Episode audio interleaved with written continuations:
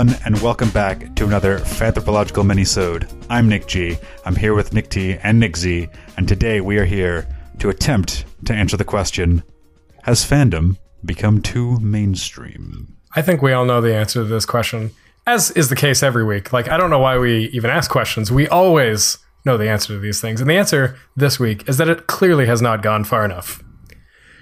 If people can't if people can't walk around with their Dakimakura every day, like clearly we have not progressed far enough as a society to really say the fandom has gone mainstream. We have not reached 100% saturation. No, we have we have not. But in all in all seriousness, uh, I actually don't. I, I agree with my own statement, as shocking as that may seem. um, I, I really don't think that we've gone far enough in terms of like fandom becoming mainstream. But Z, you've got words. It sounds like. Well, I mean, I I don't think we've come far enough by any stretch. Not even because you know you can't go to a bar and cosplay the same way you can go to a bar in New Jersey. Did you But, uh, did you know that the Toronto Star had an article on that recently? Really? Yeah, I'll see if I can pull it up, but it won't come up during this episode. Uh, that's all right. It'll give something for the listeners to hunt down when they uh, when they hear this. Um, you live in Toronto. I mean, it's probably on the internet, right? Sure. Almost certainly. Yeah, yeah. Um, but you know, it's it's still something that is seen, I think, by a fair chunk of people as like this weird passion thing. I don't think there are news pieces uh, on Anime North or other big conventions that are basically, hey, look at all these crazy nerds are running all over themselves to get that mint condition Boba Fett figurine, limited limited edition, et cetera, et cetera. It's but it's still kind of like not quite completely absorbed into the mainstream. I would say. Um, I say it depends on what you're talking about. Star Wars and, and Marvel. I think I think we're there. But are those I real think- fans? I think we made it, you guys. Just shut shut up. Z. Don't- not interested in talking about that question. Marvel fans, not Yep. real fans. different episode. Actually, the answer is the answer is yeah. You know what? You spent twenty bucks for a Han Solo T-shirt. Yeah, you're a real fan. Sure. That's you know that's what it's for to signal signal to people that you like that thing and signal other people who also like that thing. Check it out. Yeah. But um, yeah, I don't know what's what's the goal. What do you mean? What's oh like how f- like if if we haven't if we haven't gotten there yet, what's there? I I mean I said in jest at the beginning of the episode, but like maybe maybe that no definitely not that. Um, okay, like you are right. Fandom has definitely reached some level of mainstream acceptance that is already well and above what it was previously. We've gone to the point where people who are not just sports fans are recognized as not being like there's a level of acceptance of fandom in that you can be fans of things that previously would not have been mainstream, like uh, comic books or anime or things like that. Those are accepted. There are people on television and in movies who can go on record and saying, "Yeah, I'm a huge fan of this." Um, Michael B. Jordan. that's a great example. I was like, "Who's the who's that guy in Hot Fuzz?" Nick Oh, Simon Simon Pegg. yeah, Simon Simon Pegg, Nick Frost as as an example. Um, huge fans of Star Wars, um, but uh, yeah, Michael B. Jordan, huge fan of anime. Yeah. Like S- Star Wars is easy; it's been around for like forty years. It's like okay, yeah, you're a fan of Star Wars. It's been around forever. Whatever. Anime like hasn't caught on until more recently, and you know has some some different ideas in it. And Michael B. Jordan's like, yeah, whatever. I'm an anime fan. I was in a movie, a very successful movie that you may know of, that is now more successful than Titanic. Man. Yeah. So like, what up? Like, take that. Yeah, he's he's doing all right. Yeah. But on the other hand, like people still get ridiculed for all manner of different things. Like, like not even talking about fans picking on other fans. So I think there is still like a measure to go if you're in a less visible area of fandom. Like, I don't know. I, I get the idea that um, people who write fanfic or people who are like the high end collector kind of people, those people are still like satirized and parodied and made fun of in like I don't know, like we've got a show, The Big Bang Theory, that's basically like, hey, geek culture is really popular and mainstream, but we're still gonna pick on it. Oh yeah. Yeah, because like, yeah, you know, the the stereotypical coolest thing you can be is is completely aloof and uncaring about anything, right? But but we've kind of moved the bar up a little bit, right? It used to be earnest earnestness is the most uncool thing, right? If you're really excited about something, Yeah. what a what a nerd. and I think we've we've kind of pushed the bar a little bit. Um to being like there's there's some acceptable, you know, excitement about comic books or whatever is fine. But it's like but then there's another level, right? There's, as you said, the fanfic writing or the uh, you know, the the high-end collectors, all that stuff. That's another level. That's beyond beyond the the average person. So I, I, I was thinking it from an I wasn't thinking it as the transition from like stigmatized nerd to like normaldom. I was thinking I was thinking from like um what happens when fandom saturates so much that it's just dumb. If everyone's a fan of it, is there a fandom? Whoa, whoa, whoa, whoa. Yeah. Getting in some, into some weird existential dread levels of discussion on fandom here. All right. I oh, actually Oh, yeah. did. I did a little bit of reading up on this question as best as I could because it's kind of very broad. Let's say. Okay, Yeah. be careful because this is a black hole, and once we pass that event horizon, there's no coming back. I, I think we're just going to skirt right around it, but we'll see. All right, we'll just age like 50 years. That's As- fine. It's it's okay. It's okay. I got this. Okay. As is, you know, how you do research on the internet. I took our question for this this minisode. Has fandom gone too mainstream? Or I I threw a two in there just for fun, and I punched that into Google, and some of the top results were all about like, has the furry community become too mainstream? What? So super, yeah, the super niche fandom, uh, fur, the furry fandom, which you know people think it lives in the darkest corners of the internet and everything. But I, I followed one of the links to this uh, YouTube video by a user called uh, Caesar, I believe, on YouTube. Okay. It's a small channel. And the video is called Are Furries Becoming Too Mainstream? And found it really interesting. It's like kind of a little maybe snapshot of what could happen, or perhaps what fans fear will happen when their fandom becomes too mainstream.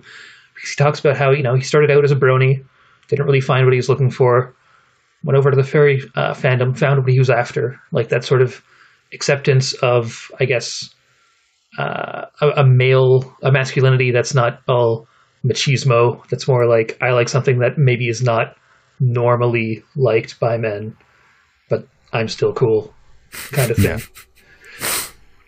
And his concern with it becoming too mainstream is something that's kind of come up a little bit, and kind of alluded it alluded to it a little bit with my uh, real fan jibe a few minutes back. Um, but his main worry was that if furry fandom became mainstream, a bunch of people would just sort of jump on the bandwagon, and then you'd wind up with quote posers who weren't hmm. real fans, and then that would like give the pa- the people who were truly passionate about it a bad name. Uh, hey, I got some words for this guy. F- you. Oh, no, but like, those some words. yeah, some words I'm gonna have to bleep out later. Um, ah! no, but like, the whole thing about fandom is finding a community where you fit in. And as soon as you're wondering about like this elitist idea that there are people who like, you know, fit in more or are just pretending, you immediately get into the fake geek girl garbage situation. And let's suppose that's a real problem, and it isn't. Who cares? If the only reason you're a fan of something, uh, if the only reason you think fandom is mainstream is because you can't hide in this weird little esoteric niche, then you're a garbage person and you suck. That's going a bit far. There you have it. but like, There you have it. yeah, send all your hate mail to. uh, no, but but in all seriousness, if the only reason you like a thing is because it's esoteric, then like try like try harder. There's so Yeah. many little tiny niches in whatever fandom you're talking about that like I I can't see somebody ever possibly if that's your motivation, there's so many specific subgenres of things. Just do that. Stop making fun of people about stop stop being concerned with them being posers and just like find your weird little niche and be happy hiding in the shadows if that's what you want to do. I can't speak for this uh, this YouTube user, um, but from from what I was hearing, I mean, it didn't sound necessarily like they were trying to call out people as posers. Just that, like, they had gotten into the Brony fandom at first, and part of the reason why they sort of fell away from that was because they didn't feel that everybody in that community was, I guess, connecting deeply with the material in the same way that they that they personally did with the the stuff in the furry community, which is in their own sort of phrasing more fueled by original characters and original stuff, whereas bronies being fans of My Little Pony, kind of fueled by this uh, this IP that is separate from them. I mean, that that doesn't sound like a fandom problem so much as it's like a human problem, right? Like you're like, oh yeah. man, I'm trying to make friends, and all these friends are like, I don't know, for lack of any better word, they're like really shallow, and they don't get yeah. me in the way that I want to be got. It's like, okay, so I think that shallowness was was what they were driving yeah, at. So either make new friends or like eh. or, no, but like that's a But I mean, like I think I think the thing was that like you know they their concern was maybe that like uh, furry t-shirts would or not even furry t-shirts but like full on furry suits would show up at like Hot Topic, and people would start wearing them, and it's like oh it's just this cool trendy thing. It's like people, I mean it's it's difficult problematic even perhaps to talk about but like people would get into the fandom for the quote wrong reasons just because it's like the trend if you get if you get into the if you get into the fandom and i mean like getting into the fandom you participating mm. in the community and and participating in the way that everyone else does whether that's writing whether that's dressing up whether that's you know whatever. Yeah. Are like how, how, is that fake? I mean like how how is that fake if it if it like yeah, and people can like can like the same thing for completely different reasons. Oh yeah. The reason I might like Bruce Campbell movies is different than the reason that you might like them. You might think they're a really good satirization of the horrors genre or something. And I might be like, "Man, that guy's got some serious like face acting going on." Good example for you. So, Hamilton is an incredible musical. You know, it it, oh, yeah. it, defi- it, defies everything that's that's come before it, and is an incredible statement on America, both historically and today, and is a, is a singular achievement by Lin Manuel Miranda. I heard people saying this for two years, and I didn't listen to Hamilton. You know when I listened to it? After I got into the Moana soundtrack, which Lin Manuel Miranda wrote. Yeah. and then went backwards to check out Hamilton. so it was a Dis- it was a it was a Disney yeah, a Disney movie that got me into Hamilton. And that's probably that's probably his biggest height in terms of mainstream visibility so far. Oh yeah. But now I listen to it all the time and it's I love it. It's one of my favorite like albums, one of my favorite like performances and you know, I still I still am a big fan of it regardless of the route that I took to get there. So I don't Yeah. I mean, there's, you know, there's if people get into it for the wrong reasons or just getting into it because it's you know at hot topic or whatever then they'll stop in about six months. But if it's something that they really enjoy they'll probably stick with it and be be a boon to the community. Yeah and and fandoms are not things that are eternal. Like the things no. that you like now are not necessarily things like maybe maybe i will be a huge fan of reboot in another decade. Maybe a robot uprising yep. will happen and i don't have the chance. Um, but like people have relationships with different fandoms and then they they change. They might evolve into different areas of the same fandom. They may become different things. That's not any different than something being trendy. That's fine. I don't think it's about right or wrong ways of being a fan. I think it's more about depth or like what's really at the the bottom of it. If it's I, bottom bottom line i think what i'm getting at here if it's mainstream like it's mainstream. Z doesn't want any of it. I understand. That's that's just like the motto of yeah, the show. I'm, I'm, calling out calling out the uh, the TV trope entry. It's popular now. It sucks. like what's the what's the practical concern for for a given person if they're worried about this? too many posts saying how to be how do you be a furry? In the case of Like that, what what what could happen?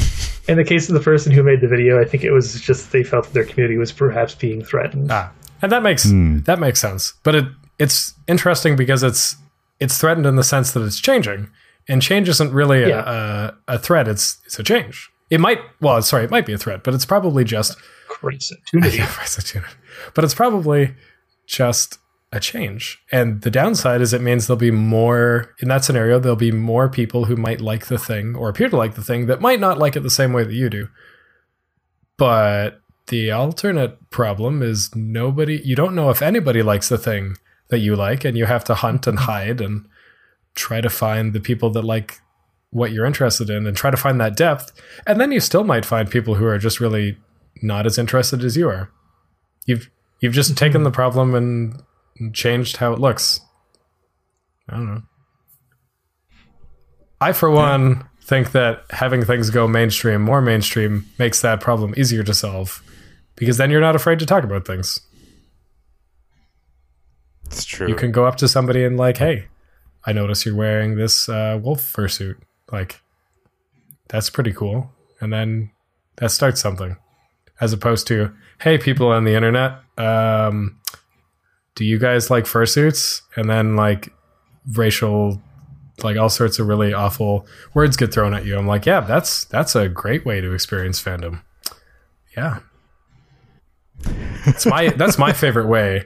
It's like I'm just gonna be vulnerable and just let everybody just destroy me. That's that's how that's how I like my fandom, gentlemen. There's no there's no better way to No, do it. It's the only way to do it. Fight me. Please don't. I have a fragile heart. is I'm vulnerable. I'm vulnerable and basically open to any any sort of attack. it's like a it's like a village versus a city. If everybody if everybody in each scenario had a name tag, would you be as friendly in the city as you would be in the village? Would you know everybody? I don't know, but I'd have a choice. I think I think that's probably the biggest change that uh, that people face when their fandoms go mainstream. That's fair. Although all they want is the right to ask people for papers when they enter the Oh, community. oh, oh, oh. Exactly. All glory to Arstotzka. Oh, Yeah. boy. No Cobrastan representers? No? No? Okay. Uh, n- can't say that. That Okay. no. Yeah. Yeah. All right, none yet. Um, all right, that's gonna wrap it up for this mini-sode. If you have a question that you'd like to hear us tackle, please shoot us an email, nick at thenixcast.com. Uh, if you're on the internet and you want to look us up, just type in the Nixcast anywhere, in any search bar, and uh, we will pop up. So until next time, uh,